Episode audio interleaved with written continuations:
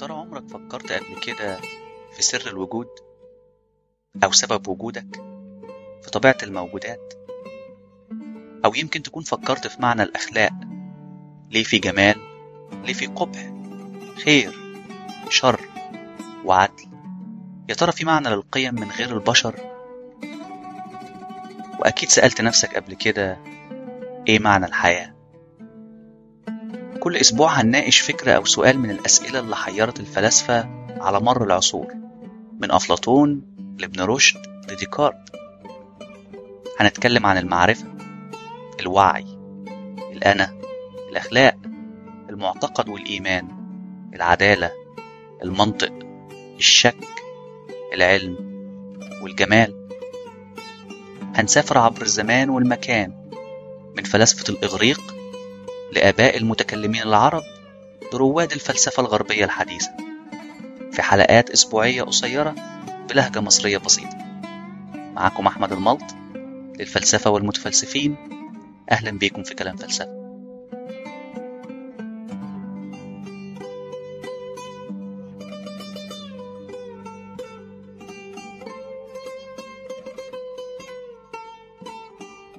الحلقة 55، إشكالية التجريبية، The Problem of Empiricism.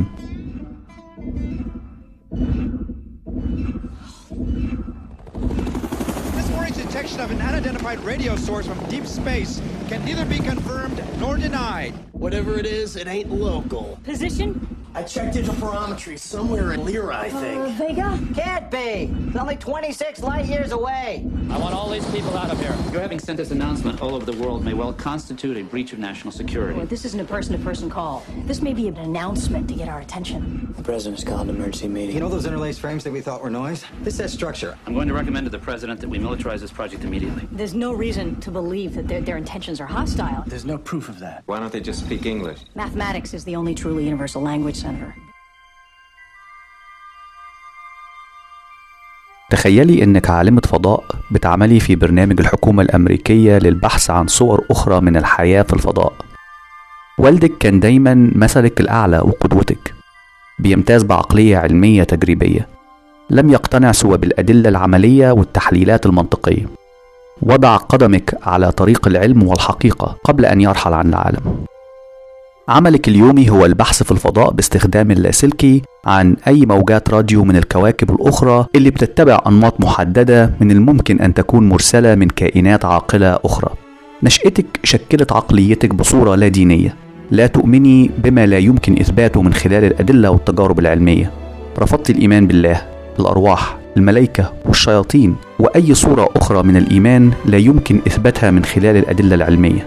قاعدة الأبحاث اللي بتعملي فيها على جزيرة بورتوريكو بتجمعك فيها الصداقة بشخصية مختلفة جذريا عنك، لاهوتي وباحث في الإنسانيات، بيخبرك أنه عاكف على كتاب عن كيف فقدت البشرية المعنى في حياتها، وأنه شديد التعجب بالرغم من التقدم الهائل اللي شهدته البشرية في المعرفة والعلوم، إلا أننا أصبحنا بعيدين عن بعضنا البعض، بتربطنا صلات أضعف من اللي ربطت أجدادنا، وما زلنا تائهين في بحثنا عن الحقيقة والمعنى. يخبرك عن تاريخه وأنه لم يكن مؤمنا طوال حياته، لكنه مر بتجربة غيرت مفهوم الحياة بالنسبة له. بيصف تجربته بأنه شعر فيها بالانتماء، بالحب الغير مشروط من الله، وللمرة الأولى في حياته شعر أنه مش خايف أو وحيد. بتردي عليه مش من الجائز أنك مررت بالتجربة دي ببساطة لأن جزء نفسي داخلك أرادها. بيرد بأنه شخص عقلاني، لكن تجربته تخطت حدود العقلانية والمنطق. وللمرة الأولى رأى أن العقل بالرغم من أنه نعمة كبيرة للبشر، إلا أنه مازال محدود ولن يكون أبدا الطريقة الوحيدة لفهم الكون، وأنه أصبح عاجز عن تفسير تجربته اللي بدت حقيقية جدا بالنسبة له. بتقولي له بالرغم من أنك منبهرة بوصف الصوفي لتجربته، إلا أنك غير قادرة على تصديقه دون أن يقدم أدلة مادية لدعم تجربته. بتمر الشهور وما زلتي بتبحثي عن الإشارات في الفضاء، إلى أن تكتشفي مع فريقك البحثي إشارة من نجم فيجا المجاور. الإشارة عبارة عن متسلسلة من الأعداد الأولية، برايم نمبرز، الظاهرة اللي بيعجز البشر عن تفسيرها رياضيا حتى الآن. الأمر اللي في حد ذاته بيكون دليل بالنسبة لك إن هناك كائنات عاقلة بتحاول الاتصال بالبشر من نجم فيجا. الأمر بيتطور بسرعة ويتحول لقضية أمن قومي. بيجتمع مجلس الدولة في محاولة لتحديد الخطوات التالية. بتقومي أنت وفريقك البحثي بتحليل الرسالة المستقبلة قبل ما تكتشفوا إنها بتحتوي على 63 ألف صفحة من البيانات العسير تفسيرها. المشروع بيتم وضعه تحت أقصى درجات السرية، وبيتم جمع فريق من علماء فك الشفرات والرياضيين لمحاولة فهم البيانات المدمجة في الرسالة. أخيرا بيتم فك مضمون الرسالة وفهم محتواها اللي يبدو إنها دليل تعليمات لبناء آلة من نوع ما. بتخبري مركز الأمن القومي إن غالبا الكائنات الفضائية أرسلت تعليمات بناء آلة انتقال متطورة حتى يتمكن البشر من بناء وسيلة انتقال تمكنهم من الذهاب إلى الفضاء للقاء الكائنات الحية في نجمهم. دول العالم بتساهم في جمع المصادر والعقول البشرية لبناء تلك الآلة المتقدمة تحضيرا لأول اتصال مع الكائنات الفضائية. القلق حيال تلك الآلة إنها مبرمجة بصورة ما لعملية نقل معقدة لمكان مجهول تسع فرد واحد فقط. بعد مباحثات بين أعضاء مجلس الأمن القومي بيتم اختيارك كأفضل ممثل للبشرية للذهاب على متن الآلة في تلك الرحلة مجهولة المصير. في اليوم المحدد للرحلة بتدخلي كابينة المركبة بعد أن تودعي طاقم العمل اللي هيكون على اتصال بيكي طوال الرحلة. بتبدأ المركبة في الدوران بسرعة عالية، من داخلها بتشعري بسرعة دورانها قبل ما تشوفي من خلال النافذة المركبة وهي بتسقط في حلقات بتتحرك بشكل لولبي. بتوصفي شكل المسار الحلزوني اللي بتنزلق بداخله المركبة من خلال الصوت لفريق العمل، بتقولي إنه يبدو كثقب دودي وورم هول هينقلك لبعد تاني، لكنك ما بتسمعيش أي تعليق من فريقك، يبدو أن الاتصال انقطع معاهم. بتزداد سرعة المركبة قبل ما تسقط في فضاء جديد لم تريه من قبل، فيه 4 نجوم ساطعة كالشمس، يبدو أنك في مجرة نجم فيجا. بتقتربي من النافذة بتشوفي نجوم بعيدة لم ترها عين بشرية من قبل. بتفقدي شعورك وتنساب دموعك قبل أن تفقدي الوعي تحت وطأة الضغط الشديد. لما بتفتحي عينك بتلاقي نفسك على شاطئ بحر تمام زي شاطئ فلوريدا اللي نشأتي فيها، لكن أجمل بمئات المرات. لما بتحاولي تتحركي بتلاحظي إن كل حركة بتصدريها بتحرك جزيئات الهواء من حواليكي وبيمكنك رؤيتها. من بعيد بتشوفي صورة مشوشة لكائن ما بيحرك جزيئات الهواء متقدما نحوك. أخيرا لما بيقف قدامك بتكتشفي إنه والدك المتوفي. بتقولي أبويا، بيرد هو بيلمس وجهك، افتقدتك. بتبكي وتترمي في أحضانه. بعد لحظات بتفوقي من الحلم الجميل وتقولي مستحيل، انت متوفي، انتوا حملتوا ذكرياتي لما كنت غايبة عن الوعي وانت مجرد صورة. بيرد هي دي بنتي ذو العقلية العلمية، ده حقيقي، احنا اعتقدنا ان ده هيسهل مهمة الاتصال الاول عليكي. بيقولك ان الحضارة الانسانية كانت دائما مثيرة لاهتمامهم لان البشر شغوفين بالبحث عن الحقيقة، وان دي هتكون اول خطوة في اتصالات اخرى متكررة. Hi, Sparks. Dad?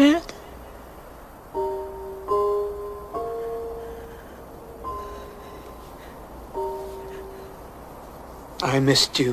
Haven't you? Oh, I'm sorry I couldn't be there for you, sweetheart.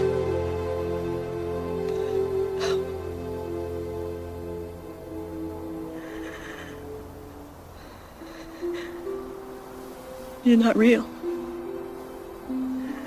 None of this is real. That's my scientist.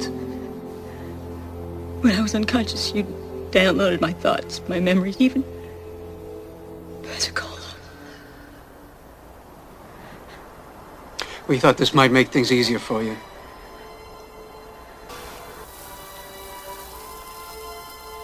Why did you contact us? You contacted us.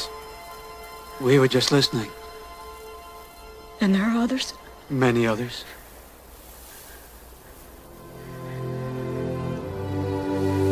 They all travel here through that transit system that you built. We didn't build it. We don't know who did. No, they were gone long before we ever got here. Maybe someday they'll come back. All the other civilizations that you find, they come here. Not all. Is this some test? No, no tests. You have your mother's hands.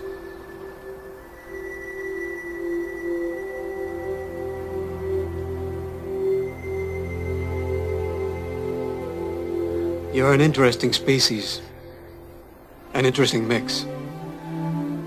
You're capable of such beautiful dreams and such horrible nightmares. You feel so lost, so cut off, so alone. Only you're not. See, in all our searching, the only thing we found that makes the emptiness bearable is each other. What happens now? Now, you go home. Home? But I have so many questions. Do we get to come back? This was just the first step. In time, you'll take another. But other people need to see what I've seen. They need to see... This is the way it's been done for billions of years. Small moves, Ellie. Small moves. قبل ما يختفي كل شيء في الظلام وانت بتسمعي صوت ضوضاء عالية وأصوات فريق البحث وهم بيخرجوكي من المركبة. بعد ما تستردي كامل وعيك هتتصدمي لما تكتشفي ان رحلتك كانت مجرد أجزاء من الثانية غبتي فيها عن الوعي، وان المركبة لم تغادر حتى القاعدة الأرضية بالمرة، وكل ما حدث هو عطل ارتفع فيه ضغط المركبة وفقدت الوعي.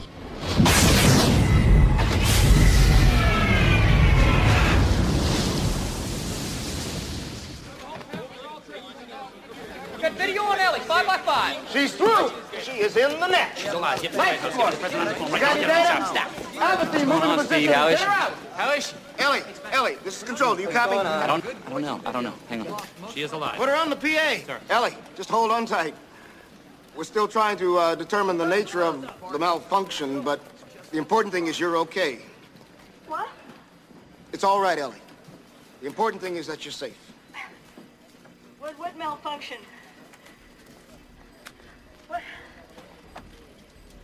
What happened? What day is this? I'm sorry, Ellie. Did you say what day? How long was I gone?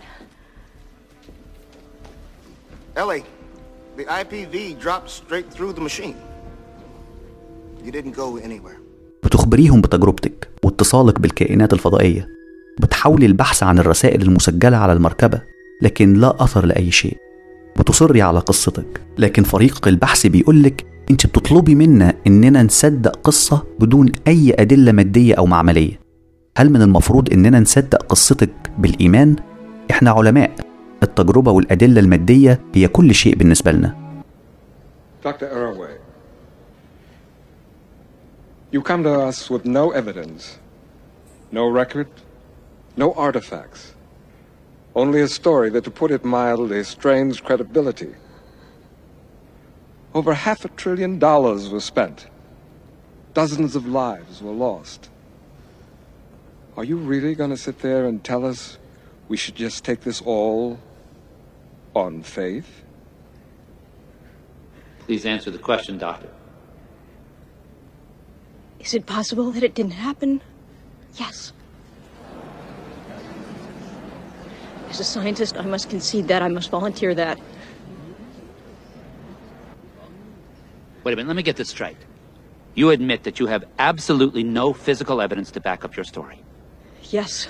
You admit that you very well may have hallucinated this whole thing. Yes. You admit that if you were in our position, you would respond with exactly the same degree of incredulity and skepticism. Yes. Then why don't you simply withdraw your testimony and concede that this journey to the center of the galaxy, in fact, never took place? Because I can't. بتقولي أنا فعلا مش هقدر أقدم أي أدلة مادية، لكني على يقين من تجربتي.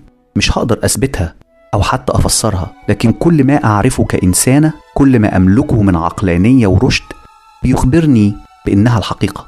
أنا مريت بتجربة رائعة خارجة على حدود العقل، خلتني أشعر بضئل حجمنا في الكون، وإننا لسنا وحيدين في هذا الكون، بننتمي لشيء ما أكبر منا، شيء خارج على حدود العقل والتجربة.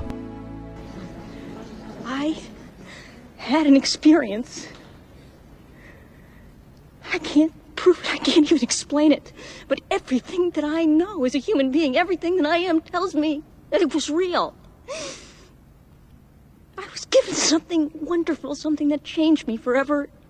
A vision of the universe that tells us undeniably how tiny and insignificant and how rare and precious we all are. A vision that tells us that we belong to something that is greater than ourselves, that we are not, that none of us are alone.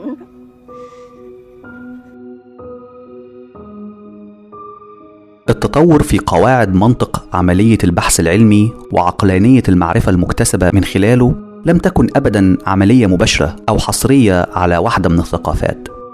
الطريقة العلمية scientific method كانت وما زالت محل جدال ونقاش بين المفكرين الفلاسفة والعلماء عبر التاريخ، وجاد الفلاسفة وعلماء طبيعيون حول أولوية تأسيس منهج آخر للمعرفة العلمية مرات عديدة عبر تاريخ العلم القديم والحديث. لكن بغض النظر عن الخلافات حول المنهج، المجتمعات العلمية تقدمت بخطى ثابتة ومحددة عبر التاريخ لتشكل الصورة الحالية لمنهج البحث العلمي الحديث. التفسيرات العقلانية للطبيعة كفكرة الطبيعة الذرية لجميع الموجودات ظهرت في الهند القديمة واليونان، في حين رفضت المدرسة المادية الاستقراء inference كمصدر للمعرفة. أرسطو صاغ الطريقة العلمية بشكل محدد للمرة الأولى في اليونان القديمة، إلى جانب علم الأحياء التجريبي وعمله الخالد حتى اللحظة في المنطق، ورفض بشكل قاطع إطار استنتاجي ديدكتيف بحثي قائم على التعميمات من خلال الملاحظة. لكن بعض أهم المناقشات في تاريخ المنهج العلمي دارت حول العقلانية rationalism، خصوصا بالصورة اللي دعا إليها ريني ديكارت، وإشكالية الحث والاستدلال inductivism اللي برزت بشكل واضح مع نيوتن والثورة العلمية التالية عليه. والجدال الدائر ما بين المدافعين والمناهضين للواقعية العلمية أصبح محوري في أي نقاش حول أي نظرية علمية توسع رقعة أفكارنا إلى عوالم وكائنات لا يمكن ملاحظتها. والمذهل إن في واقع الأمر كان هناك عدد من المناقشات الواضحة للطرق والآليات العلمية في سجلات الثقافات الأولى. مهد المدرسة التجريبية The Cradle of Empiricism. معظم ما يمكن استنتاجه حول طريقة ممارسة العلوم في تلك الفترة نابع من أوصاف عملية البحث في الطبيعة من سجلات الحضارات المبكرة. على سبيل المثال، بردية إدوين سماس العائد تاريخها لعام 1600 قبل الميلاد، وسميت نسبة إلى مكتشفها عالم المصريات الأمريكي إدوين سماس، وبتعد أول وثيقة طبية في تاريخ البشرية، ومن المرجح إنها كتبت بواسطة الطبيب المصري أمنحتب. البردية بتصف 48 حالة من حالات الجراحة التطبيقية، بتختلف من كسر في الجمجمة إلى إصابة في النخاع الشوكي، وكل حالة من الحالات الواردة فيها مبحوثة بحث دقيق في نظام منطقي في عناوين مرتبة من تشخيص ابتدائي مؤقت وفحص وبحث في الأعراض المشتركة بين الأمراض المختلفة وتشخيص العلة والاستدلال بأعراضها على عواقبها وطريقة علاجها، ثم بعض التعليقات على المصطلحات العلمية الواردة فيها وشروح لها. وبيشير المؤلف في وضوح لا نجد له مثيل قبل القرن الثامن عشر الميلادي إلى أن المركز المسيطر على الطرفين السفليين من أطراف الجسم كائن في المخ، وبيعتبر المصريين القدماء هم أول من استخدم كلمة الدماغ في كتاباتهم، وأول من عرضوا تشريح للرأس، واستفاضوا في تفسير السحايا والسائل الدماغي الشوكي. البردية في الحقيقة بتظهر أوجه تشابه قوية مع الطريقة التجريبية الأساسية في العلوم، وذهب مؤرخ العلوم الطبية الإنجليزي المعاصر جيفري لويد في ورقته البحثية المهمة اللي نشرها سنة 1979 السحر، العقل والتجربة، دراسات في أصل وتطور العلوم اليونانية Magic, Reason and Experience Studies in the Origin and Development of Greek Science، إلى أن تلك البردية كان لها عظيم الأثر في صياغة وتشكيل المنهج التجريبي العلمي في اليونان القديمة. أيضا بردية إيبرس، أول بردية كتبت في تاريخ البشرية، أحد البرديات الطبية المصرية اللي اعتنت بمعرفة الأعشاب، ويعود تاريخها لسنة 1550 قبل الميلاد، اللي بدأ المنهج التجريبي واضح بشدة ما بين نصوصها. بحلول منتصف الألفية الأولى قبل الميلاد في بلاد ما بين النهرين ميسوبوتاميا تطور علم الفلك البابلي بابلونيان استرونومي، اللي بيعد أول الأمثلة المعروفة في تاريخ البشرية لعلم الفلك، وفقا لمؤرخ العلوم والرياضيات الدنماركي أسجر آبو في ورقته البحثية اللي نشرها سنة 1974 علم الفلك في العصور القديمة Scientific Astronomy in Antiquity. جميع صور علم الفلك اللاحقة سواء في العالم القديم، الهند، العالم الإسلامي أو حتى الغرب هي مجرد جهود أكثر تخصصا قائمة على علم الفلك البابلي بشكل واضح في طرق تحديد مواقع الأجرام وحساب حركتها. المصريين والبابليين الأوائل طوروا كثير من المعرفة والقواعد الأساسية للرياضيات المستخدمة في جميع العمليات المعرفية المرتبطة بدراسة السماء، النجوم وكذلك الطب، ووضعوا قوائم مختلفة لتصنيف دراستهم ونتائج أبحاثهم، في حين أن البابليين على وجه الخصوص انخرطوا في الأشكال الأولى من العلوم الرياضية التجريبية في محاولتهم المبكرة لوصف الظواهر الطبيعية رياضياً، لكنهم افتقروا بشكل كبير للطرق العقلانية لفهم الأنماط في الطبيعة. الفلاسفة اليونان القدماء شاركوا في الأشكال المبكرة لما يعرف اليوم بالعلوم النظرية العقلانية، اللي أدت إلى انتقال نحو فهم أكثر عقلانية للطبيعة، الأمر اللي بدأ في أقل تقديراتنا ما بين سنة 480 لسنة 650 قبل الميلاد. الباحث الفينيقي تاليس أول فيلسوف معروف استخدم التفسيرات الطبيعية الخالصة لتفسير الظواهر الطبيعية، معلنا أن كل حدث له سبب طبيعي، وبهذا يعد رائد المدرسة الطبيعية الأول، بالرغم من تناقل أقوال عنه بتشير لاعتقاده في موجودات فوق الطبيعة، مثلا في قوله كل الأشياء مليئة بالآلهة. ليوسيبوس وديموكريتوس من بعده وصلوا المسار من خلال تطوير النظرية الذرية آتوميزم، وجدلوا أن كل الموجودات بتتكون من عناصر دقيقة غير قابلة للتجزؤ تسمى الذرات. نفس الأفكار ظهرت بشكل مستقل بين فلاسفة الهند القديمة في مدارس نايا، فيسيكا والبوذية، وتكونت مدارس معرفية مادية شديدة التشكك في أن الإدراك والحواس أساس المعرفة الحقيقية، وأن الحقيقة المستدل عليها في الطبيعة دائما ما ستكون محل شك. وقرب منتصف القرن الخامس قبل الميلاد كان هناك بالفعل بعض مكونات التقاليد العلمية راسخة في المجتمعات البحثية حتى قبل أفلاطون، أحد أهم المؤسسين للتقليد العلمي بفضل تطويره للمنطق الاستنتاجي deductive reasoning. أرسطو نقل عن معلمه أفلاطون تدريس الحساب، علم الفلك والهندسة، وتحررت الأفكار الفلسفية في هذا الوقت من قيم الظواهر اليومية والحس السليم.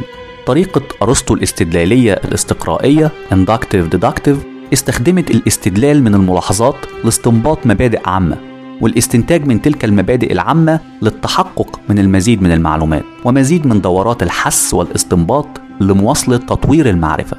الأورجانون هي مجموعة كتب أرسطو في المنطق. أورجانون مصطلح إغريقي يعني الآلة، أتباع أرسطو أطلقوا عليه هذا الاسم لأن أرسطو اعتقد أن المنطق هو آلة العلم ووسيلته للوصول للحقيقة. ما بين الأورغانون وكتاب الميتافيزيقا ميتافيزيكس، أرسطو قدم ما يمكن أن يسمى بالطريقة العلمية الأولى، وصاغ بوضوح شديد أن أهم أحد مكونات التقليد العلمي هي التجريبية امبيريسيزم، اللي جادل في طرحها أن يمكن معرفة الحقائق الكونية من خلال عملية الحس والاستدلال induction. بصورة ما أرسطو حاول التوفيق ما بين الأفكار التجريدية والملاحظة في الطبيعة. من المهم أني أأكد لك أن من الخطأ الاعتقاد أن العلوم الأرسطية كانت تجريبية. في الواقع أرسطو لم يقبل المعرفة المكتسبة عن طريق الاستقراء كمعرفة علمية حقيقية، ومع ذلك عملية الاستقراء بالنسبة له كانت تمهيد ضروري للعمل في مجال البحث العلمي، لأنها بتوفر المبادئ الأساسية اللازمة للعمل العلمي. واعتبر أن عمل الفيلسوف الطبيعي هو إظهار الحقائق العلمية واكتشاف أسبابها، وبالرغم من أن الاستدلال كان عملية كافية لاكتشاف الكون من خلال التعميم، إلا أنه كان غير كافي لتفسير الأسباب وراء تلك الظواهر. أرسطو استخدم الاستنتاج المنطقي deductive reasoning لحل تلك الإشكالية، وطرح هذا الاستنتاج المنطقي في صورة أصبحت معروفة في المنطق بالقياس syllogism. من خلال القياس يمكن للعلماء أن يستنتجوا حقائق علمية جديدة من الحقائق اللي تم تأسيسها بالفعل، أرسطو طور مقاربة معيارية كاملة للبحث العلمي قائمة على القياس المنطقي. الصعوبة في طرحه كانت في إظهار أن الحقائق المشتقة قائمة على فرضيات أساسية قوية وثابتة، لكن في واقع الأمر مازال هناك خلاف حول مدى تجريبية طريقة أرسطو. بالتحديد يبدو أنه اعتبر الإدراك الحسي وسيلة للمعرفة من خلال الحدس، وقصر أبحاثه في التاريخ الطبيعي على بنية الطبيعة. بحسب ما توصل إلى علمنا، أرسطو لم يجري أي تجارب علمية بالمعنى الحديث للعلوم التجريبية اليوم، لكن بصياغته للبنيات الأساسية للعقلانية العلمية يعد بشكل كبير أقرب من سابقيه إلى العلوم التجريبية. نشأة التجريبية الاستقرائية Emergence of Inductive Empiricism. خلال العصور الوسطى بدأت معالجة القضايا اللي أصبحت لاحقاً تعرف بمشاكل العلوم، وكان هناك تركيز كبير على الجمع ما بين النظرية والممارسة العملية في العالم الإسلامي، مقارنة بما كان عليه الحال في العصور الكلاسيكية السابقة. وكان من الشائع جداً في العصر الذهبي للإمبراطورية الإسلامية إن الدارسين للعلوم يكونوا أيضاً من أهل الحرفة والصنعة، الأمر الخارج على المألوف في العالم القديم. العلماء في الدولة الإسلامية غالباً كانوا محترفين في صناعة الأدوات، الأمر اللي زاد من قدرتهم على استخدام تلك الأدوات في الملاحظة والقياس. واستخدم العلماء المسلمين التجربة والقياس الكمي للتفضيل ما بين النظريات المتنافسة ووضعها في إطار تجريبي عام، كما كان واضح في أعمال جابر بن حيان والكندي. وهكذا تدريجيا بحلول القرن ال11 ظهرت العديد من الأساليب العلمية من العالم الإسلامي في العصور الوسطى، واللي أكدت جميعها على التجريب والقياس الكمي بدرجات متفاوتة. في الحقيقة الأمثلة كثيرة ومتعددة على تجريبية العلماء المسلمين في العصر الذهبي، ومن الصعب حتى عدها سريعا. لكن على سبيل المثال أحد الأمثلة المهمة هو كتاب المناظر، المكون من 7 مجلدات في مجال البصريات، الفيزياء والرياضيات، اللي ألفه العلامة العالم المصري الحسن بن الهيثم في مصر وهو تحت الإقامة الجبرية ما بين عامي 1011 و1021، واللي بيعد علامة فارقة في تاريخ تطور علم البصريات، ووضع أسس البصريات الفيزيائية الحديثة بعد أن غير جذريا طريقة فهم الضوء ورؤية الأشياء في العلم، وبشكل عام وضع مقدمة المنهج العلمي التجريبي كنتيجة.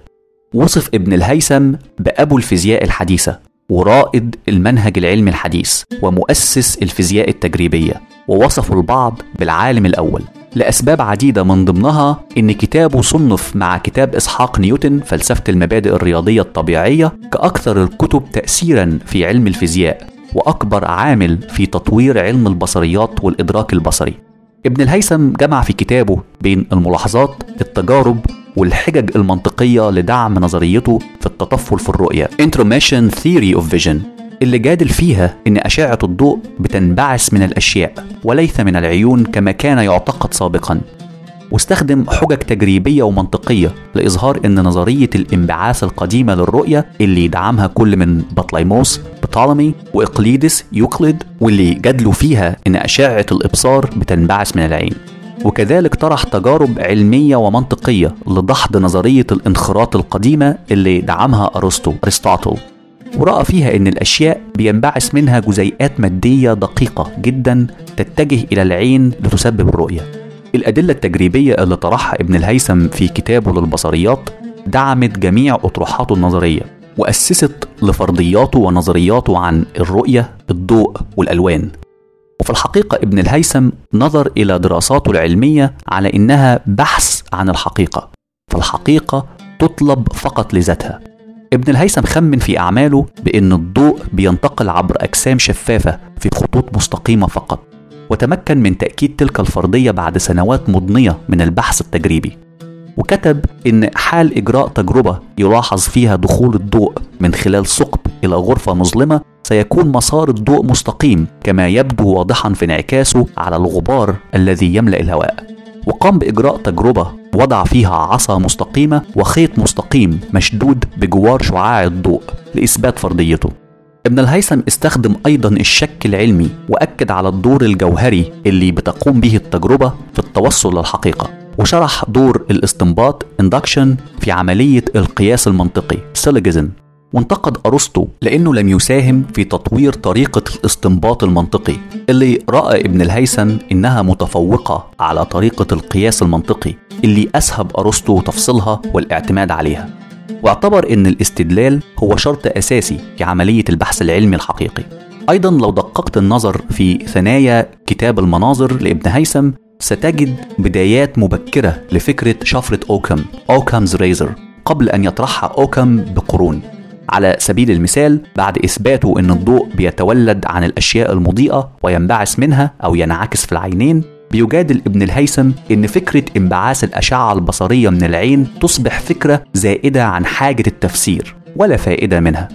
بعض مؤرخي العلم ذهب أيضا إلى أن ابن الهيثم قد يعد أول علماء الوضعية بوزيتيفيزم في تاريخ البشرية، لأنه جادل بوضوح في عمله عن البصريات بأن معرفتنا الحق لا يمكن أن تتخطى حدود تجربتنا، ولا يمكن أن نقيمها فقط بناء على المفاهيم والمبادئ النظرية عندما نحاول فهم الظواهر الطبيعية. والرياضيات هي عمود العقل في صياغة الملاحظة والتجربة. وفي الحقيقة ابن الهيثم كان أحد العلماء المسلمين القلائل اللي طبق مبادئه الفلسفية على عمله العملي. فبعد افتراضه أن الضوء هو مادة، توقف عن طرح نظريات أو مناقشات متعمقة في طبيعته، لأن الأدوات التجريبية لم تكن متوفرة في عصره لهذا النوع من البحث، وحصر تحقيقاته حول حركة الضوء وانتشاره، وأخذ في الاعتبار فقط خصائص الضوء اللي من الممكن دراستها من خلال الهندسة والتحقق منها بالتجربة. مثال آخر مضيء من العصر الذهبي للدولة الإسلامية في القرون الوسطى هو العالم الفارسي أبو ريحان البيروني، اللي طور أساليب علمية مبكرة للبحث العلمي في مجالات علمية مختلفة ما بين سنة 1020 و 1030 ميلادية. على سبيل المثال أطروحاته حول علم المعادن في كتابه الخالد الجماهر في معرفة الجواهر. البيروني يعد أدق العلماء التجريبيين اللي عرفتهم البشرية، وطور طريقة تجريبية مبكرة في علم الميكانيكا. وفي الحقيقة أساليب البيروني بتشبه المنهج العلمي الحديث بطريقة ملفتة جدا للنظر، خصوصا في تأكيده على ضرورة التجريب المتكرر واهتمامه الشديد بمنع الأخطاء المنهجية والتحيز عند الملاحظة، مثلا الأخطاء الناجمة عن استخدام أدوات صغيرة والأخطاء البشرية المرتكبة عند الملاحظة. وجادل أن لو كان من الجائز أن تتسبب الأدوات في حدوث أخطاء بسبب عيوب فنية أو أخطاء صناعية، إذن لابد من أخذ ملاحظات وقراءات متعددة وتحليلها نوعيا، وعلى هذا الأساس نصل لقيمة فردية منطقية للثابت المطلوب. في الحقيقة البيروني كان نموذج حي لعقلية العالم الحديث، عامل ومنتج في العصور الوسطى، وعدوا الكثير من الدارسين العرب والغربيين كأعظم العقول العلمية التي عرفها التاريخ، زي ما أشار المستشرق الألماني إدوارد ساخو، وذهبت دكتورة يمنى طريف الخولي في كتابها المهم بحوث في تاريخ العلوم عند العرب إلى أن البيروني قد وضع يده على مفتاح العلم، فالمنهج هو دماء حياة العلم وقوته المثمرة. وأخيرا الشيخ الرئيس ابن سينا في عمله الخالد كتاب الشفاء اللي نشره سنة 1027 ميلادية ناقش فلسفة العلوم ووصف طريقة مبكرة للبحث العلمي. ويمكن من أهم النقاط اللي ركز عليها ابن سينا في بحثه هو الإجراءات المناسبة للبحث العلمي، وكيف يكتسب المرء المبادئ الأولى للعلم، وتساءل كيف يمكن للعالم أن يجد البديهات الأولية أو فرضيات العلم الاستنتاجي دون استنباطها من بعض المبادئ الأساسية. وفسر إن هذا أمر ممكن عند إدراك الفرد إن العلاقة بين المصطلحات قد تتيح يقين مطلق للمعرفة. وأضاف طريقتين آخرين لإيجاد المبادئ أو البديهيات الأولى. الأولى هي الطريقة الأرسطية للاستقراء (induction) والطريقة الحديثة هي الفحص والتجريب. وانتقد ابن سينا الاستقراء الأرسطي بحجة إنه لا يؤدي إلى المطلق والكوني، ودعا إلى طريقة التجريب كوسيلة البحث العلمي الحق. وفي كتابه السابق القانون في الطب اللي نشره سنة 1025 ميلادية، ابن سينا كان أول من وصف أسس الاتفاق والاختلاف اللي بتعد ضرورية للمنطق الاستقرائي والطريقة العلمية الحديثة، على العكس عن الطريقة العلمية لمعاصره البيروني اللي رأى إن الثوابت من الممكن الحصول عليها من خلال العمل التجريبي فقط، وإن النظريات يمكن صياغتها بعد الاكتشافات فقط. ابن سينا وضع إطار عمل علمي فيه الأسئلة العامة والكونية جاءت في المقام الأول وقادت العمل التجريبي بعد ذلك. ونظرا للفرق الجوهري في طريقة البحث العلمي فيما بينهم أشار البيروني إلى نفسه كعالم رياضيات، والابن سينا كفيلسوف خلال أحد المراسلات بين هلالين الحادة والعنيفة في بعض الأحيان اللي دارت بينهم لفترة من الزمن تفاعل فيها البيروني مع عقلية الشيخ الرئيس الموسوعية حتى عزف ابن سينا عن مواصلته، لكن دي قصة لمرة تانية.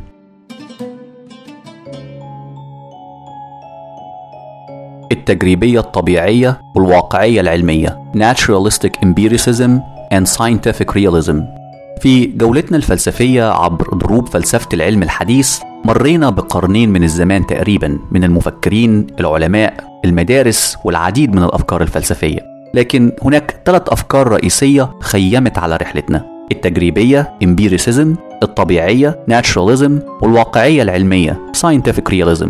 وزي ما شفنا الصور ال3 ليها ما ليها وعليها ما عليها من المؤيدين، الداعمين، المراقبين، والناقدين، وكل منها بدأ بطرح ادعاء قوي إنها قادرة على طرح تفسير كامل للطبيعة والواقع في مجمله، لكننا لم ندرس إمكانية طرح تكاملي ما بين الأفكار ال3.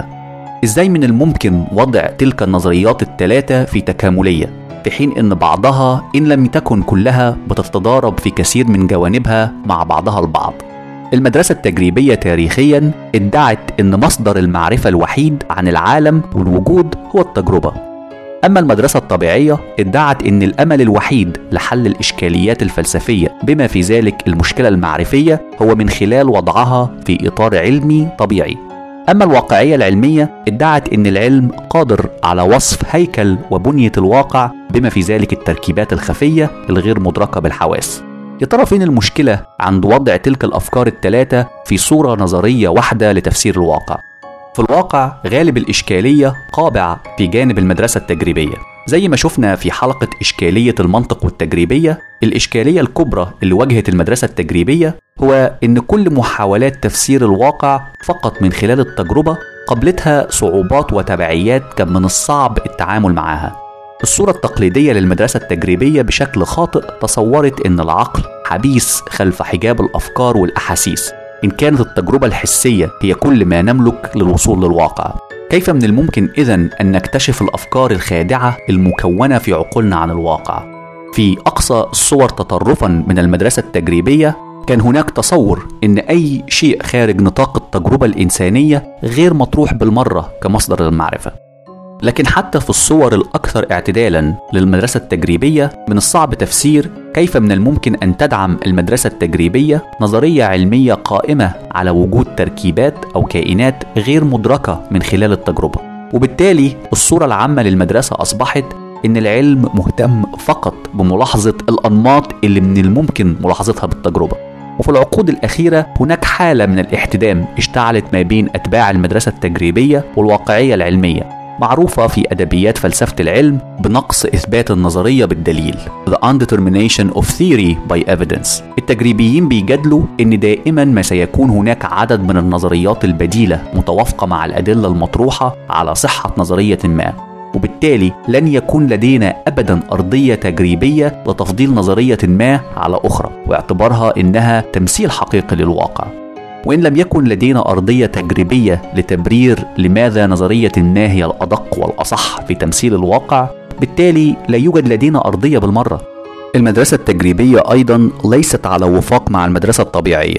بالنسبة لكثير من التجريبيين، بما إننا قادرين فقط على الوصول لأفكارنا وتجاربنا الفردية، إذن لابد أن تكون تلك هي نقطة البداية عند تكوين أي نظرية فلسفية للمعرفة. لكن الطبيعيين بيجادلوا إن دي فكرة غير جيدة، ده بالإضافة لإن فلسفة الطبيعية جادلوا إن الأفكار التجريبية ما هي إلا مجموعة من التخاريف، لأن بالنظر لطريقة عمل العلم في الواقع من غير الممكن الاعتماد على التجربة فقط للفصل ما بين الأفكار والنظريات العلمية، ده غير إن التجربة ليست عامل محايد من وجهة نظرهم زي ما شفنا في جدلية الملاحظة المحملة بالنظرية Theory Ladeness of Observation. ارجع لحلقة إشكالية العلم.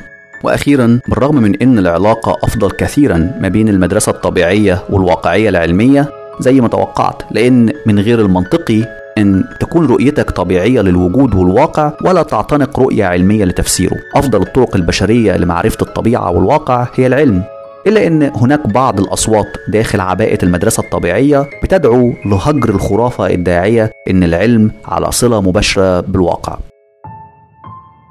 التجريبية الإصلاحية Reformed Empiricism.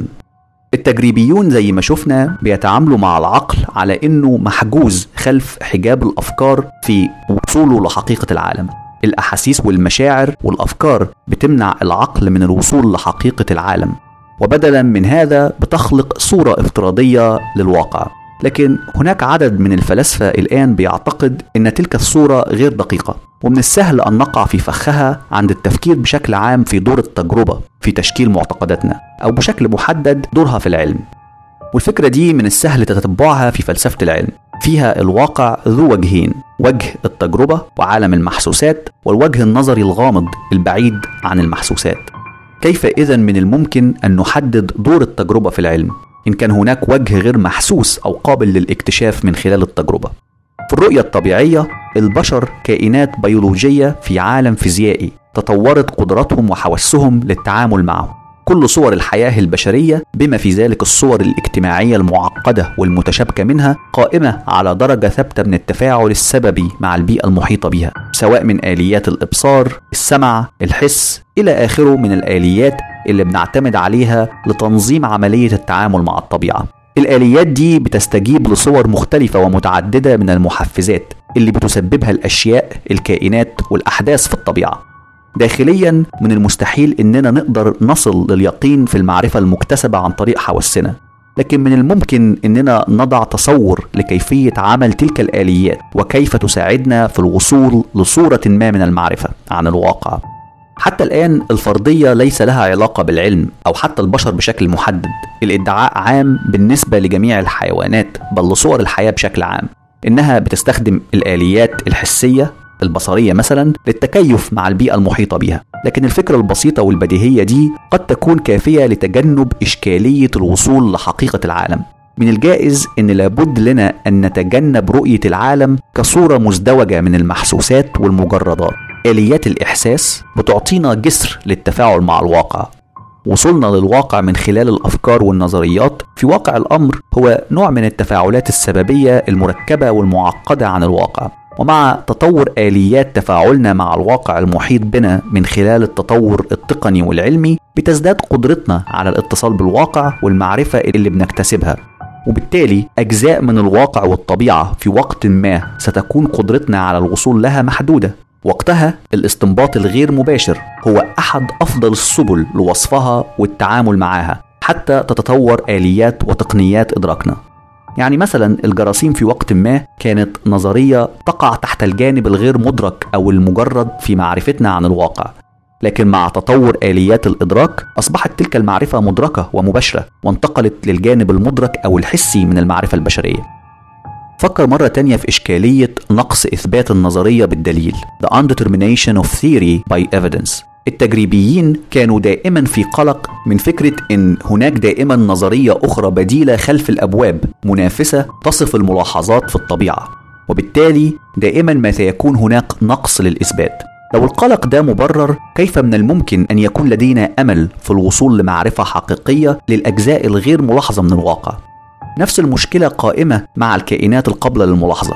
آليات الإحساس لدينا هي الأساس في صنع الأحكام المعرفية حول الأشياء في الطبيعة بل والواقع نفسه، بالرغم من أن تلك الآليات تتأثر فقط بالمحفزات المباشرة زي الصوت والضوء.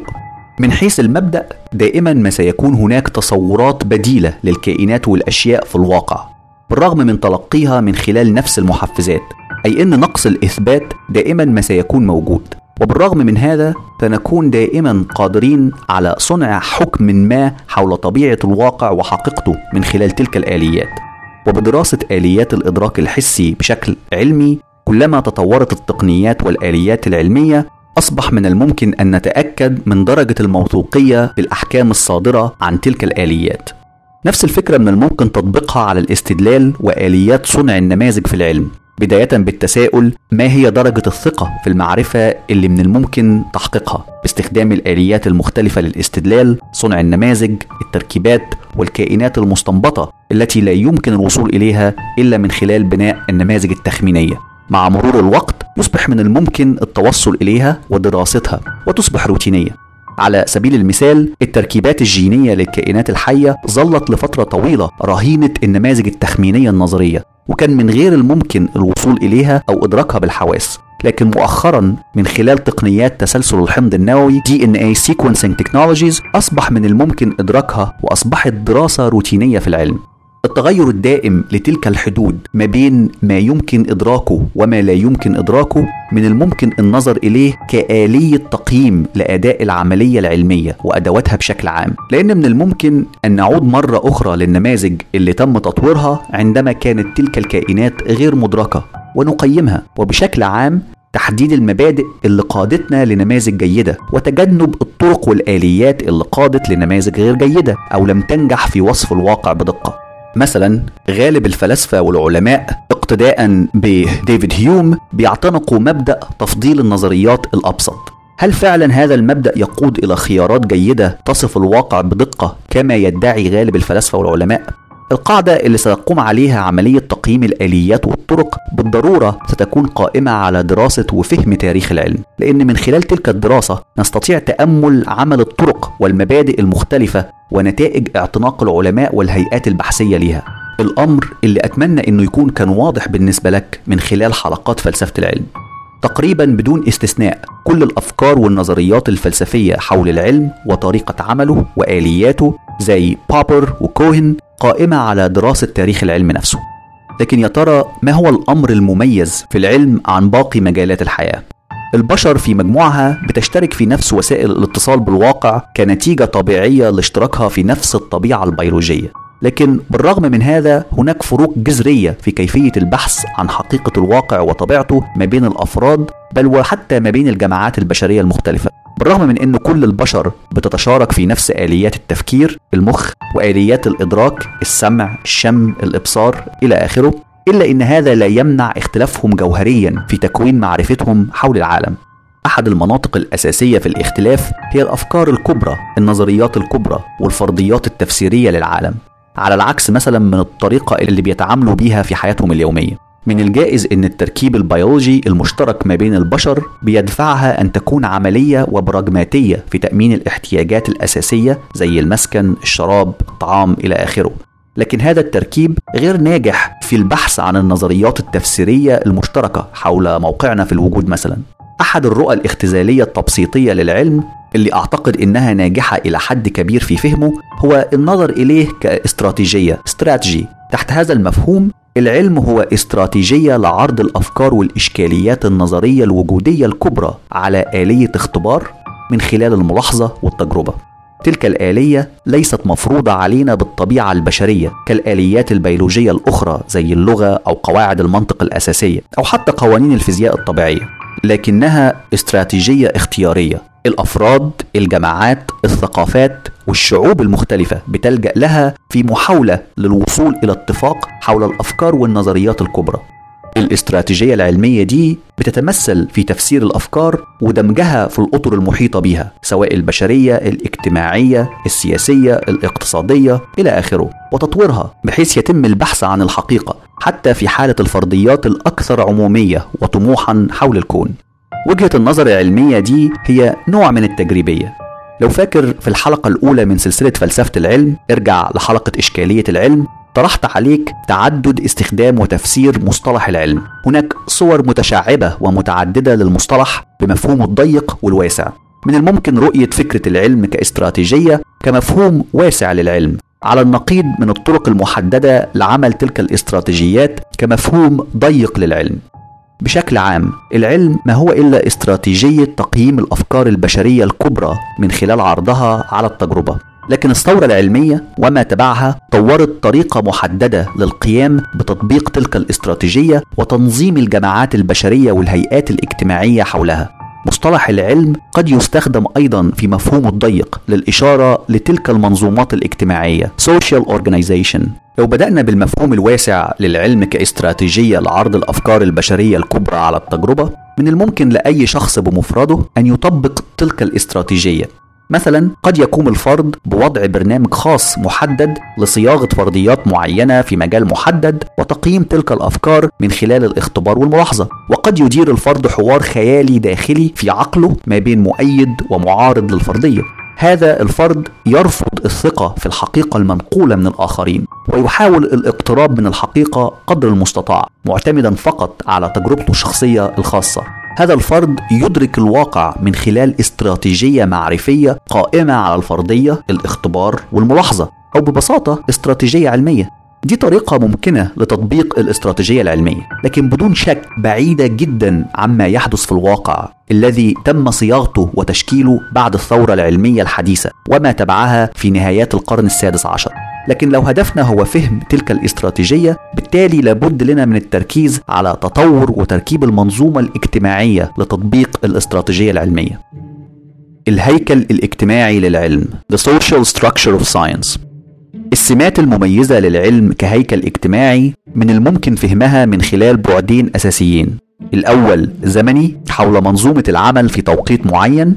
العلم طور نظام للمكافآت وثقافة داخلية تولد مزيج فعال من المنافسة والتعاون وتقسيم مفيد للعمل العلمي عبر الطرق والأجزاء المختلفة لحل مشكلة ما. العلم من الممكن رؤيته بمفهومه الضيق كهيكل اجتماعي فعال قادر على تنظيم طاقات الأفراد المختلفة للعمل بشكل فعال للإجابة على التساؤلات الكبرى. البعد الثاني بيتعلق بعملية نقل الأفكار ما بين الأجيال المختلفة العاملة تحت هيكل المنظومة العلمية. السمة الجوهرية الواضحة جدا في هذا البعد هو إن العمل العلمي تراكمي cumulative، كل جيل يبني على عمل الأجيال السابقة. إسحاق نيوتن وصف الأمر مرة ببلاغة قائلا إن العاملين في الحقل العلمي الآن واقفين على أكتاف العلماء السابقين. كي تعمل تلك المنظومة بسلاسة وكفاءة لابد من وجود طريقة موثوقة لنقل الأفكار عبر الأجيال، بالإضافة لمنظومة مكافأة تجعل من المجزي للعلماء أن يكملوا عمل السابقين عليهم. ما بين بعدي الهيكل الاجتماعي للعلم، الحوار ما بين المؤيدين والمعارضين لفرضية ما يصبح ممكن وحقيقي وليس خياليا كما في حالة تطبيق الفرد لاستراتيجية العلم بمفرده.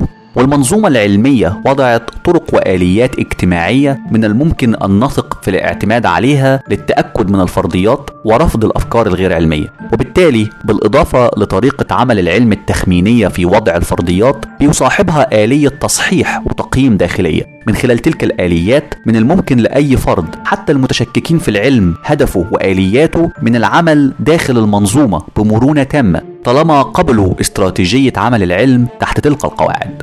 الأمر اللي قد يفسر مثلا عمل بعض العلماء ذوي المعتقدات الدينية التي قد يتضارب بعضها مع بعض النظريات العلمية داخل تلك المنظومة، بل ويحققون نجاحات داخل منظومة العلم بسبب قواعدها وهيكلها الاجتماعي.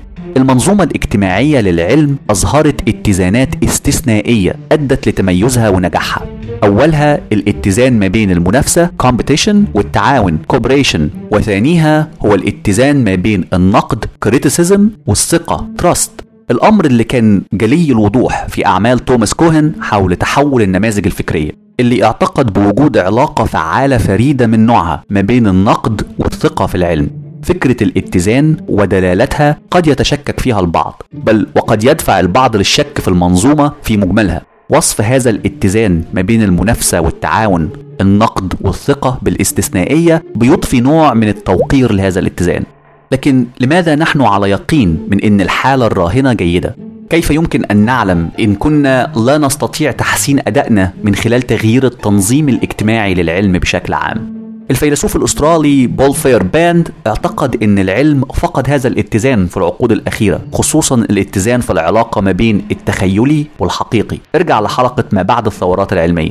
على أي حال، بعدي المنظومة الاجتماعية للعلم من حيث تنظيم العلم زمنيا وعبر الأجيال كانوا جوهر تميز المنظومة العلمية، لكن هل كان هناك تحولات معينة أوصلت البشرية لهذين البعدين؟ هل تطوروا بشكل مستقل؟ أم تطوروا بشكل منفرد تدريجيا؟ الهيكل التراكمي للعلم The Cumulative Structure of Science. الهيكل التراكمي The Cumulative Structure للعمل العلمي في واقع الأمر قديم في بعض المجالات لكنه حديث العهد في مجالات أخرى، وقد يكتسب ويفقد جزئيا في بعض الأحيان. ثلاثية الفيلسوفان الإنجليزيان تولمان وجودفيلد المكونة من نسيج السماوات Fabric of Heavens، بنية المواد The Architecture of Matter، واكتشاف الوقت The Discovery of Time، اللي نشروها في الفترة ما بين 1962 و 1967 حول تاريخ العلم والأسس والمفاهيم الكامنة وراء الأفكار العلمية وتطورها. 3 كتب أنصحك بشدة أن تضعها على قائمة الكتب التي يجب أن تقرأها إن كنت دارس أو مهتم بالمجال العلمي أو الفلسفي بشكل عام. وصفوا فيها تطور الأفكار حول الكون من العصور القديمة للعصر الحديث كهيكل تراكمي يكتسب ويفقد في كثير من الأحيان. خط بحثي أو علمي معين قد يبدأ مع مدرسة فكرية معينة في مدينة معينة أو موقع معين، ثم يتراجع مع الوقت ويختفي ويستبدل بتتابع من أفراد عاملين بشكل مستقل على نفس الأفكار، عادة ما يعيد اختراع العجلة مرات ومرات عديدة. لكن تدريجيا هذا النمط الغير منظم من العمل العلمي في العصور القديمة استبدل بالنمط التراكمي. في الحقيقة الجمعية الملكية في لندن The Royal Society of London في منتصف القرن ال17 لعبت دور محوري في تكوين الاتزان ما بين التعاون والمنافسة بخلق ثقافة عمل بتحكمها روح النقد العلمي الموضوعي وشبكة ثقة للأفراد المقبول منهم النقد. لو اعتبرنا ثقافة العمل الجديدة دي كانت أساسية وجوهرية للعلم ومنظومته، تصبح المغامرات والشطحات العلمية في بداية الثورة العلمية زي جاليليو قليلة الأهمية من حيث تأثيرها على طريقة عمل منظومة العلم الحديثة. الخيمياء ألكيمي أحد الفروع القديمة للفلسفة الطبيعية نشأت في مصر الرومانية في القرون الأولى ومورست في أوروبا أفريقيا وآسيا. الخيمياء كانت سابقة على علم الكيمياء chemistry الحديث، وتأثيرها كان واسع النطاق حتى نهايات القرن ال17، وكانت مزيج من الممارسات العملية قائمة على وصفات مفصلة ومجموعة من النظريات العجيبة اللي بدت كالسحر في كثير من الأحيان. مثلا الصخور كانت تنمو كالكائنات الحية، أو التفاعلات الكيميائية كانت تتأثر بالعلاقة بين الكواكب والنجوم إلى آخره. الخيمياء كانت تجريبية في كثير من ممارساتها والنتائج قادت معظم العاملين فيها، لكن عمل الخيميائيين كان منظم بطريقة تعارضت مع طريقة عمل منظومة العلم الحديث. الخيمياء كانت بتتم كطقوس سرية، المعرفة لم تكن متاحة بشكل علني على نطاق واسع، الثقافة الحاكمة كانت مغلقة والتواصل كان محكم ومحدد على دائرة معينة، الأمر اللي كان راجع جزئيا للطبيعة الشبه باطنية الغامضة للمجال، وأيضا جزئيا إلى الأمل في الحصول على فوائد وعوائد ضخمة من خلال إيجاد طريقة لتحويل المعادن إلى ذهب. إلى أن قام الفيلسوف الطبيعي الكيميائي والفيزيائي الأيرلندي روبرت بويل عضو الجمعية الملكية بلندن وأحد مؤسسي علم الكيمياء الحديث وأحد أهم رواد التجريبية العلمية الحديثة بطرح طريقة عمل مناقضة ومنافسة للخيمياء وقائمة على التعاون المفتوح، اللي أسست بداية ثقافة علمية جديدة تجنبت السرية والدغمائية المدرسية. تحديات المدرسة التجريبية Challenges of Empiricism. هل هناك مكان للتجريبية؟ لو فاكر من حلقة هيكل الثورات العلمية، توماس كوهن جادل إن العلم لا يمكن وصفه من خلال أي معادلة تجريبية خالصة بالمرة، لأن العلم آلة أكثر تعقيدا من أي صورة تخيلتها المدرسة التجريبية الكلاسيكية، اللي أفكارها لم تكن فقط غير واضحة أو مكتملة لكن في كثير من الأحيان خاطئة. رؤى فلسفة التجريبية لم تقم على أي صورة قادرة على وصف الاتزان المعقد الموجود في العمل العلمي، خصوصا الاتزان الموجود في المنظومات العلمية الاجتماعية. فلسفة التجريبية قد يتفقوا مع كوهن في هذا التوصيف حول الطبيعة المعقدة للعلم، لكنهم هيجادلوا إن الأفكار الأساسية للتجريبية قادرة على توصيف السمات الجوهرية في العملية العلمية. لكن من وجهة نظر كوهن والناقدين للتجريبية، الأطروحة بالكامل قائمة على صورة مبسطة غير واقعية بالمرة للمعرفة وآليتها. عادة ما بيتم تلخيص الفكرة التجريبية في إن مصدر المعرفة الوحيد هو التجربة، لكن ما هو يا ترى المقصود بمصدر هنا؟ هل هناك مصدر واحد للمعرفة أم مصادر متعددة؟ وهل هناك طريقة واحدة أم عدة طرق للوصول لهذا المصدر؟ تخيل أن من الممكن أن نثبت أن العملية العلمية من الممكن تفسيرها من خلال الاتزان ما بين المنافسة والتعاون وما بين النقد والثقة. لو فعلا أصبحت تلك الأطروحة الطريقة اللي بنفهم بيها العلم، هذا الطرح لم يطرح بالمرة داخل إطار المدرسة التجريبية. لكن توصيف طريقة عمل العلم أمر وثيق الارتباط بموضوعية العلم. سؤال هل المعرفة العلمية موضوعية محوري في أي مناقشات فلسفية أو اجتماعية داخل العلم. لو فاكر في الحلقة الأولى من السلسلة جادلت إني هحاول قدر المستطاع تجنب استخدام فكرة الموضوعية لأنها غير واضحة أو محددة، وفي كتير من الأحيان قد تقود لفهم خاطئ لطبيعة العلم.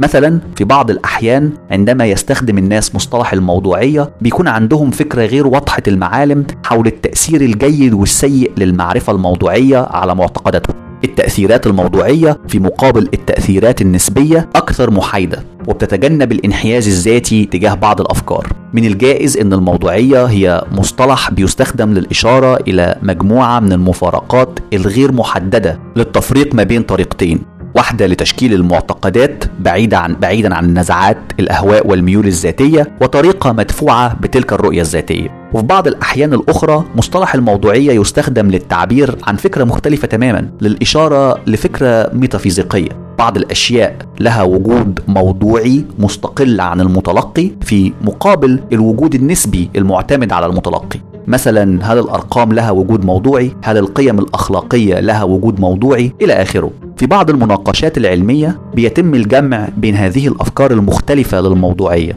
يقال إن المعتقدات تتشكل بشكل موضوعي عندما تحدث أو تسترشد بأشياء لها وجود واقعي، وبالتالي بيعتبر العلم موضوعيا إذا كان عملية بيتم فيها التحكم في تغيير المعتقدات والنظريات من خلال الاتصال بأشياء لها وجود واقعي في العالم. هل العلم موضوعي تحت هذا المعنى؟ هل بنية العلوم بتميل إلى إنتاج معرفة الموضوعية؟ الرؤية اللي حاولت أقدمها لك من خلال مجموعة حلقات سلسلة فلسفة العلم بتحاول الإجابة على هذه التساؤلات بالإيجاب، وأتمنى أن الفكرة دي تكون وصلت لك بوضوح من خلال الاستماع للحلقات السابقة. لكن دي مش الطريقة الصحيحة لطرح الأسئلة. مفهوم الموضوعية غير مفيد هنا. أسئلة خاطئة من نوع هل يتم تغير المعتقدات العلمية والنظرية عن طريق أشياء حقيقية أم عن طريق عوامل اجتماعية؟ هل الأفكار العلمية هي منتج للعالم والواقع أم إنها منتج للإبداع البشري؟ هل نحن مسؤولون عما نعرفه أم أن العلم مسؤول عن ذلك؟ كلها أسئلة قد تقود لإجابات خاطئة ومشاكل معرفية عويصة، لأن المعتقدات العلمية ليست نتاج الذاتية أو الطبيعة بشكل مستقل، بل نتاج تفاعل وديناميكية فعالة ما بين الطاقات النفسية، المنظومات الاجتماعية، وبنية وهيكل العالم والواقع من حولنا. الطبيعة والواقع لا تفرض المعتقدات علينا في العلم أو حتى في أي إطار معرفي آخر، ومع ذلك يستجيب العلم لهيكل الواقع والعالم المحيط عبر قناة الملاحظة. نفس الفكرة اللي بيطرحها ناقد التجريبية. لماذا التمسك بالشعارات التجريبية القديمة عندما يبدو أنها بتطرح القضايا بهذه الطرق التبسيطية والمضللة؟ لماذا لا تحكى القصة بعبارات جديدة تماما؟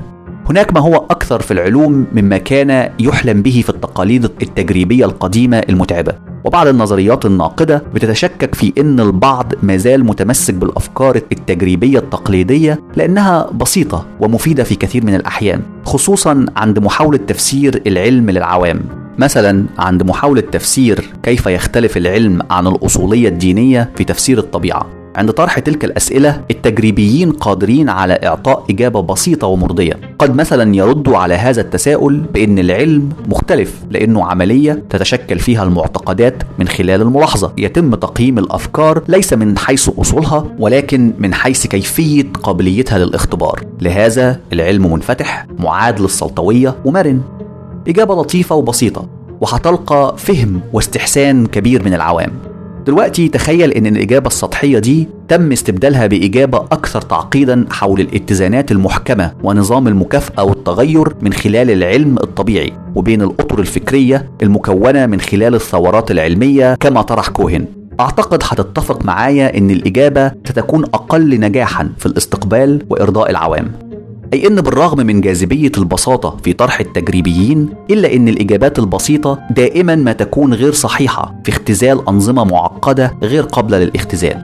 على أي حال في اعتقادي منظومة العلم الحديث تتطلب استراتيجية عامة وهيكل اجتماعي معقد لتنفيذ تلك الاستراتيجية، في تقديري صورة معدلة لأطروحة تجريبية طبيعية هي الأقرب والأقدر على وصف الاستراتيجية العلمية الحالية. العلماء الآليين روبوت ساينتست. آدم هو أول نموذج لروبوت لتصميم تنفيذ وتفسير التجارب العلمية، روبوت ساينتست، وهو أحد أهم التقنيات الأخيرة في مجال روبوتات المختبرات لابوراتوري روبوتكس منذ بداية الثمانينيات. والمختبرات العلمية خصوصا في مجال البيولوجي والكيمياء بتستخدم صورة أو أخرى من روبوتات المعامل اللي بتعمل إلى جانب العلماء للقيام بإحدى مراحل التجربة العلمية مثل تحضير العينات أو معالجتها. على سبيل المثال شركات صناعة الدواء بتستخدم روبوتات لنقل العينات البيولوجية والكيميائية لتوليف مركبات كيميائية جديدة أو لاختبار قيم معينة لمركبات جديدة بدقة عالية. هذا النوع من العمليات المخبرية كانت مناسبة جدا لعمل الروبوتس لأنها متكررة وبتحتاج لدقة عالية مثل انتقاء العينات، معالجتها، تغيير تركيبها من خلال التبريد، التكثيف، الخلط أو التعريض للحرارة. لكن آدم كان نقلة علمية وتقنية نوعية. الفريق البحثي المكون من مجموعة من علماء البيولوجي، الذكاء الاصطناعي وعلوم الكمبيوتر بقيادة روس كينج، ستيفن موغلتون، دوغلاس كايل وستيفن أوليفر طوروا النموذج الأول لآدم سنة 2010 اللي كان قادر على إجراء تجارب علمية بشكل مستقل لاختبار فرضية وتفسير نتائج التجربة بدون إرشاد من العلماء البشر. آدم امتاز بمجموعة من القدرات الفذة لوضع فرضيات لتفسير الملاحظات، اقتراح تجارب لاختبار تلك الفرضيات، القيام بإجراء التجارب بنفسه أو من خلال التنسيق مع الروبوتات المخبرية الأخرى، وأخيرا تفسير نتائج التجارب وتكرار هذه العملية مرارا حتى يتوصل إلى نتيجة. دقة آدم وآليته في إجراء التجارب لم تكن السبب في إبهار مبتكريه قبل المجتمع العلمي، لأن دي السمات الأساسية لأي منظومة آلية عاملة داخل المختبرات العلمية، لكن القدرة على طرح الفرضيات العلمية والمنطقية اللي بتتطلب درجة عالية من إدراك المنطق الشرطي ومنطق الاحتماليات المغايرة counterfactuals على غرار ماذا لو كان الواقع على تلك الصورة بدلا من الصورة الحالية. آدم سرعان ما أبهر مصمميه بحل لغز التوارث والجينات في الخميرة yeast genetics اللي حير العلماء والباحثين لعقود طويلة. الخميرة بتحتوي على بروتينات بتسمى الإنزيمات اللازمة لتحفيز العديد من التفاعلات الكيميائية الضرورية لآلية الحياة. الإنزيمات دي مشفرة في الحمض النووي للخميرة، لكن كان من العسير على العلماء ربط تواجد الإنزيمات بجينات محددة. دكتور كينج وزملائه أعطوا آدم قاعدة بيانات بتحتوي على معلومات عن الإنزيمات والمواد الكيميائية وعينات من الخميرة اللازمة لإجراء التجارب. بعد جولات متعددة من التجارب والتحليلات آدم وجد جينات الخميرة المسؤولة عن تشفير الإنزيمات بشكل مستقل تماما، وقام العلماء بإجراء تجارب لاختبار النتيجة اللي توصل إليها آدم وثبت بالفعل صحتها. تخيل عالم فيه المختبرات والمعامل مليئة بمئات الروبوتات الشبيهة بآدم.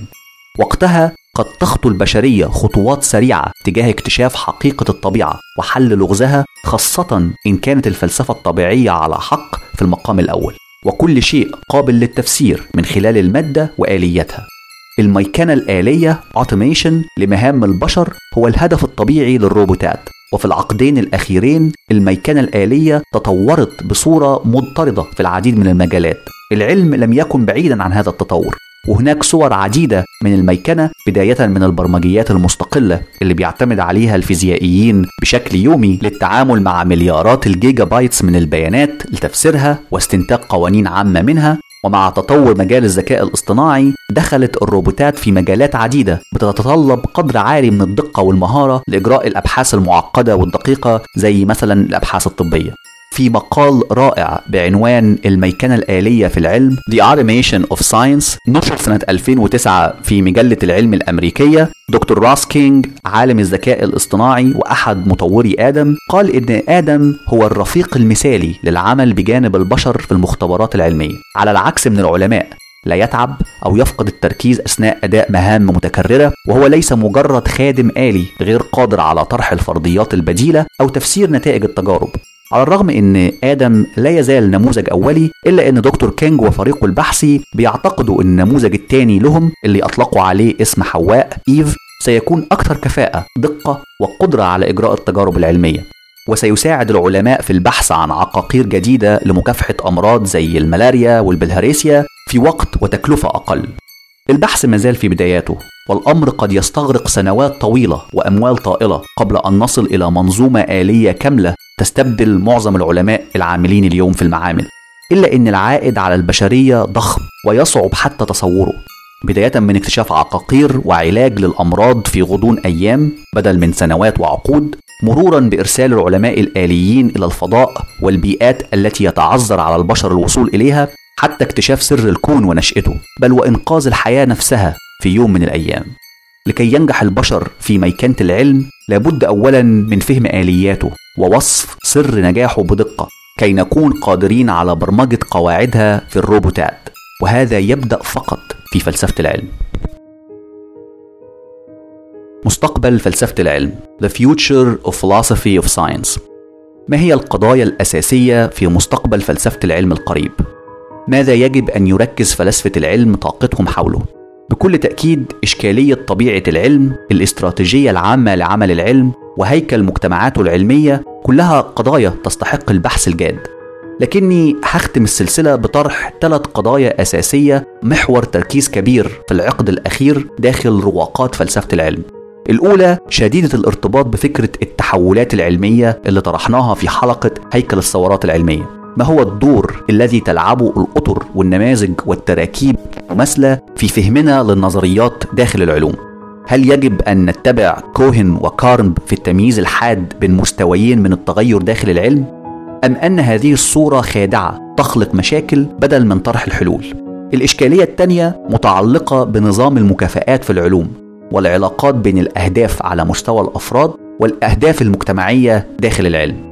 حتى الآن الآراء الفلسفية حول هذا الموضوع بتميل إلى تعميم الكثير، وافترضت أن الفئة الأعظم من العلماء لديهم مجموعة مماثلة من الدوافع بناء على المدخلات من علم اجتماع العلوم، لكن القصة ينبغي أن تكون أكثر تفصيلا، سواء من الاختلافات الموجودة بين الحقول المختلفة والثقافات الفرعية المختلفة داخل العلم. على سبيل المثال، هل الدوافع والغايات واحدة بين الأفراد؟ وما هو تأثير المؤسسات الاجتماعية السياسية والاقتصادية على دوافع وأهداف الأفراد؟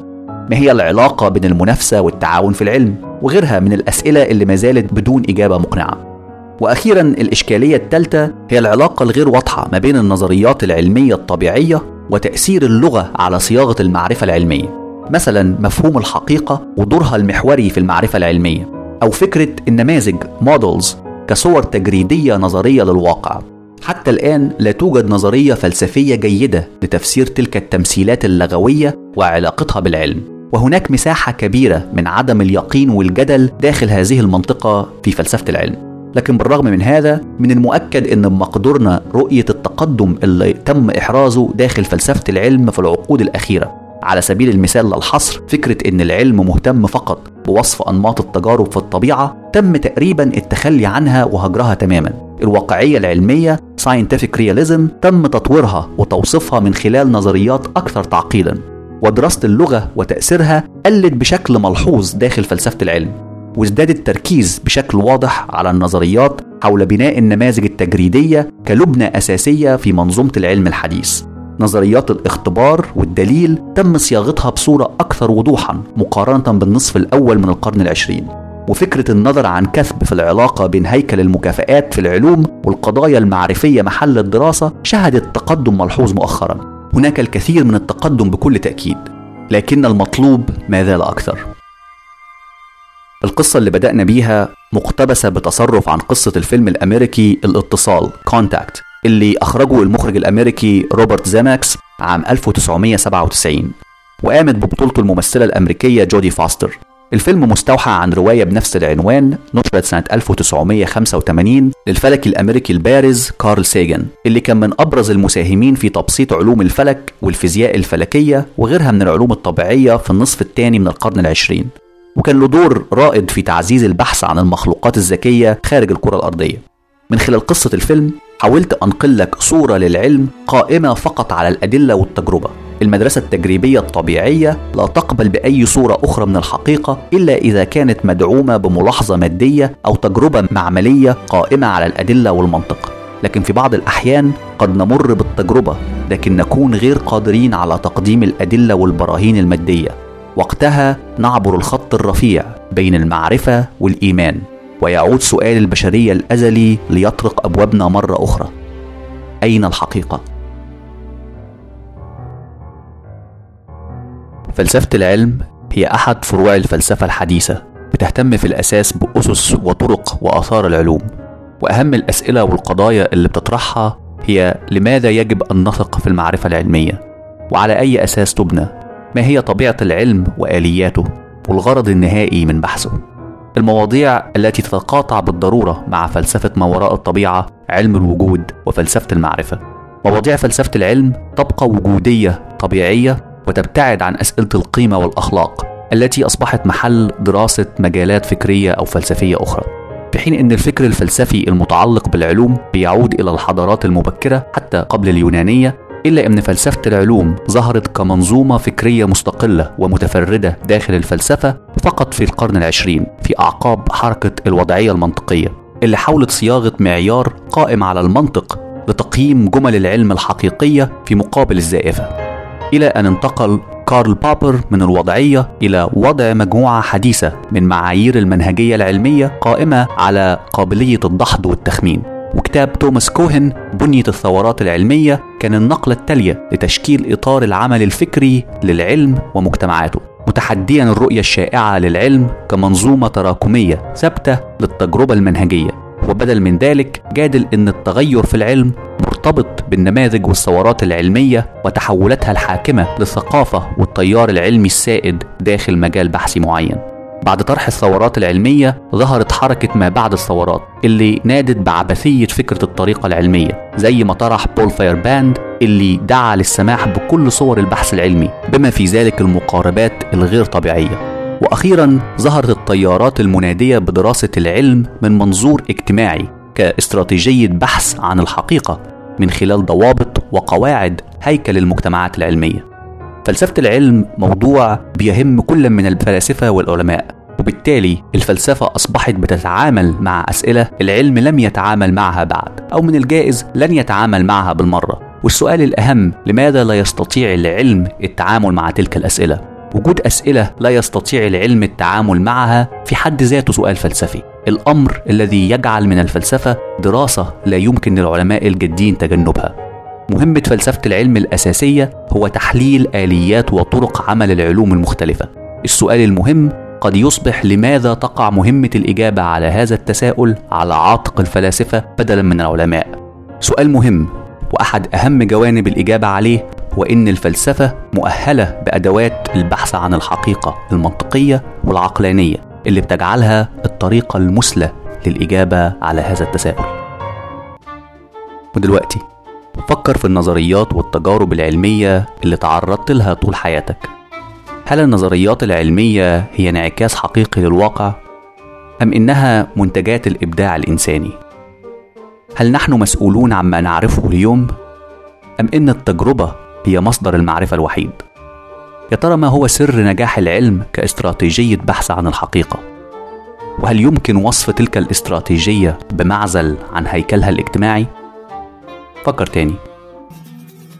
في الحلقات الجاية هنترك العلم وفلسفته ونعود لرحاب الفلسفة الواسع ومواضيعها المثيرة للعقول. القضايا متعددة وغنية بالمشاكل الفكرية اللي قضت البشرية أجيال وقرون في البحث بنطيتها.